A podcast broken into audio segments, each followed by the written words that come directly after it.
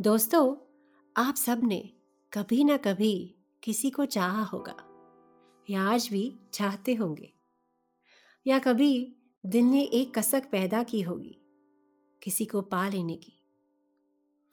पर क्या कभी आपने सोचा कि ऐसा क्यों होता है? क्या कभी इससे जानने की क्यूरियोसिटी हुई? हमारा दिल कई बार हिचकोले खाते हुए एक ऐसे मोड़ पे आता है, जहाँ उसे ज़रूरत होती है एक हम सफ़र की। ऐसा हम सफ़र जो हर तरीके से आपको मुकम्मल बना दे, खुद में। जब हम किसी को पाकर खुद को पहचानने लगते हैं ना, तब आशिकी का सफ़र शुरू होता है। आशिकी क्या है? ये वो मौज है जिसमें डूबकर हम अपने इंटरनल के भी इंटरनल बीइंग से रूबरू होते हैं। जब किसी का हाथ हमारे हाथ में आता है, तब दिल और भी खूबसूरत हो जाता है। और फिर इसकी खूबसूरती को बयां कर पाना मुश्किल होता है। पर क्या इतना आसान है आशिकी को समझना? जवाब जानने के लिए आपको हमारे साथ इस सफ़र पे चलना होगा। जहाँ हम आशिकी को टटोलेंगे। तो आइए देर किस बात की? जैसे ही रूह ने एक दूजे को कहा, इजाज़त है, जज्बातों का फलसफा बेनकाब होने लगा।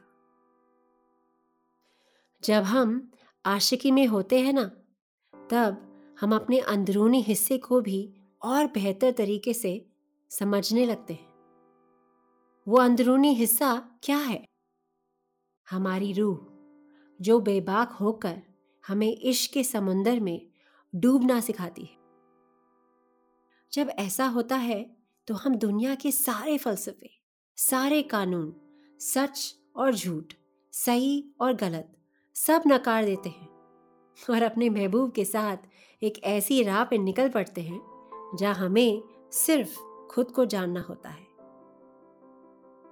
समाज और दुनिया के बंधनों से दूर। सारे फलसफों को बेनकाब कर, सही और गलत के परे, इश्क की नाव में बैठे जब हम अपनी जायज़ मंजिल तक पहुँचते हैं और अपने आप से गले मिलते हैं, उसी सफ़र को आशिकी कहते हैं। ये यकीनन एक ऐसा जज्बा है जिससे हम सभी वाकिफ हैं। हमारी कोई ना कोई कहानी है जो हमें आशिकी से मिला देती है।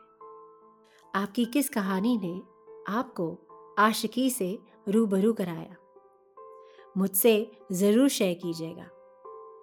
तब तक के लिए आप सभी को हरा भरा दिल मुबारक हो।